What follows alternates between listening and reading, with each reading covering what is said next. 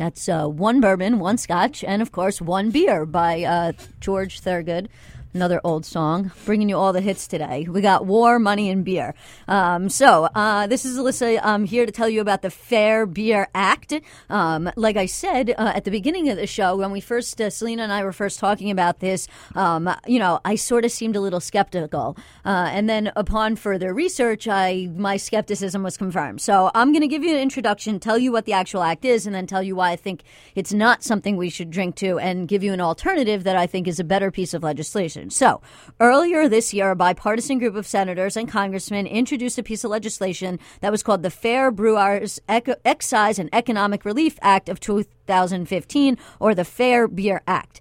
It's a reform piece of legislation that would create a graduated tax structure for brewers and simplify the tax codes for people who brew beer. According to the beer industry, uh, the lobbyist group, the Beer Institute, the federal tax on beer is a major contributor to the total tax burden when it comes to beer, and that there's an estimated 40% of the retail price of buying a beer, which essentially means that when you go to buy a single beer, 40% of the price that you're paying on that beer goes to pay the taxes that uh, all the different people from the bars to the brewers have to pay. Uh, so, what does this bill do? Well, the Fair Beer Act would simplify and reform the federal beer tax for companies that brew and import beer, and it would apply to all beer companies ranging from large national brewers to small single, like brew pubs or microbreweries, or craft breweries as we know them. Under the bill, regardless of the beer brand or the style the consumer buys, the federal tax they would pay on the pint for a six pack or for a case would be completely graduated and it would be based on a simple graduated formula.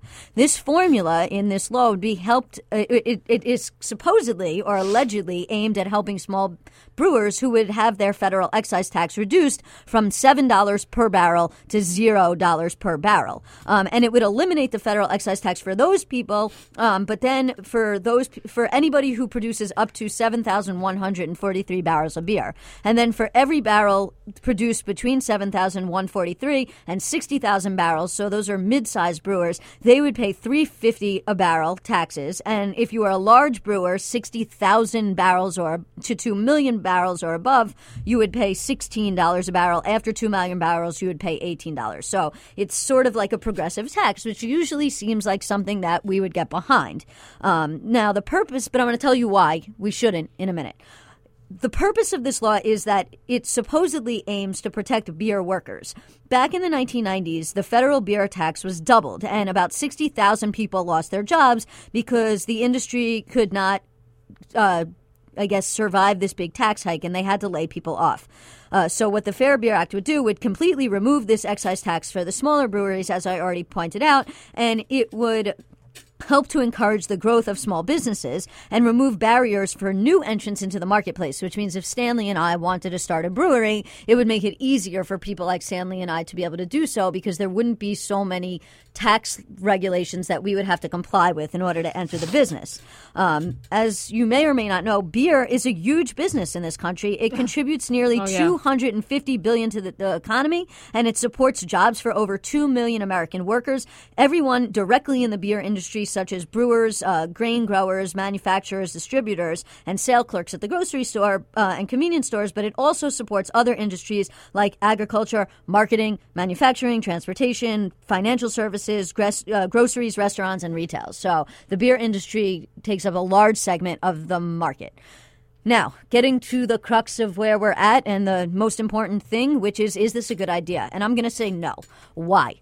Um, there's actually another piece of legislation that is very similar. It's called the Small Brew Act. And if we're really concerned about small brewers, which is sort of what the Fair Beer Act is couched in, then we would be better off supporting the Small Brew Act instead of supporting the Fair Beer Act. So, I'll give you a little background on that. The Small Brew Act was actually introduced prior to the Fair Beer Act. This was back in February, and it was introduced as a way to help small businesses grow and to take away some of the barriers for people to enter the market.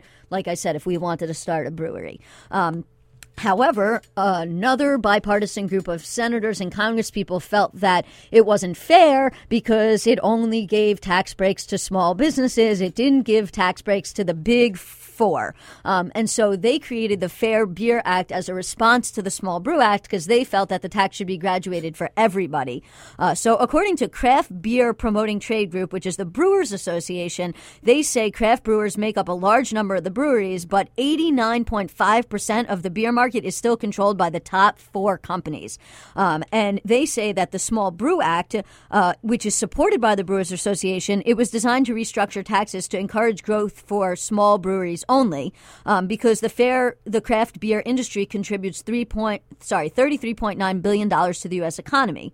Now, the Fair Beer Act would aid the craft brew industry, as I pointed out, but it goes a step further than its counterpoint, the Small Brew Act, in that it cuts taxes entirely for craft brewers up to a certain size, but um, it also is supported by multinational companies like Anheuser-Busch, which owns Budweiser, Miller Coors, um, and the Beer Institute, which is the big lobby group which lobbies for the beer industry as a whole. So why would, here's the catch, right? Why would these organizations want to eliminate tax breaks on their rivals, right? They would want their rivals not to be able to compete with them. Um, well, the reason why the big four actually support this piece of legislation is because the Fair Beer Act also includes huge tax breaks for large brewers. So I told you there was a catch. I thought there was a catch on Thursday night when I spoke to Selena about it. And sure enough, there is a catch, which is unlike the Small Brew Act, which is only aimed at small and mid sized breweries to help them grow. The Fair Beer Act um, like I said, gives these huge tax breaks. Um, so essentially, the Fair Beer Act is a red herring, right? It proposes an unrealistic amount of tax cuts that predominantly will benefit the biggest players in the industry, the big breweries who cut jobs, shift profits offshore, and in some cases are actually owned by foreign controlled conglomerates. And its extreme tax cuts make it very unlikely to pass. Uh, if legislatures and business people are advocating for the Fair Beer Act over the Small Brew Act, they're actually backing a loser. Um, and in my opinion, and I think the opinion of the Brewers Association, if people really want to act um, and to help small craft brewers with tax relief, then they should support the Small Brew Act instead of the Fair Beer Act. Big corporations are always looking to increase their profits, motivated by greed. They just want another tax break. I mean, how much richer, how much more money can you make? They already they dominate what nearly ninety percent of the beer market itself. Like Alyssa said, that's ridiculous. that they would reintroduce this legisla- legislation so that they and say that it's unfair to them. What's unfair is that they're monopolizing the market. I agree. I mean, oh, that's God, what it comes down horrible. to. Is you know, and not only are they monopolizing the market, as I said, they're they're taking their profits profits, sending them overseas so they don't have to pay taxes on them. And They're the, shipping the jobs, certain jobs that they can send overseas.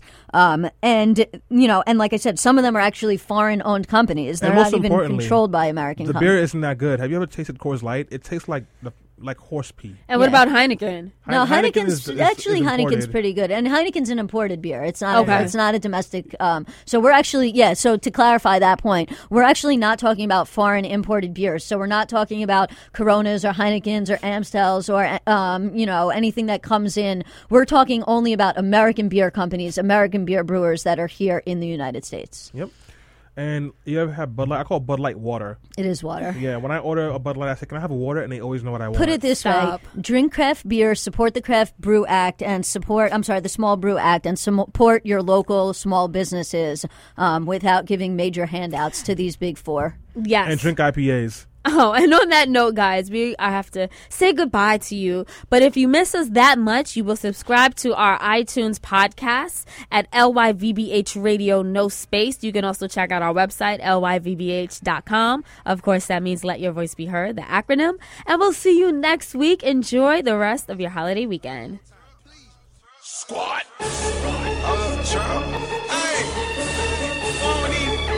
Squad. overseas. We're going shows. Talking crazy, man.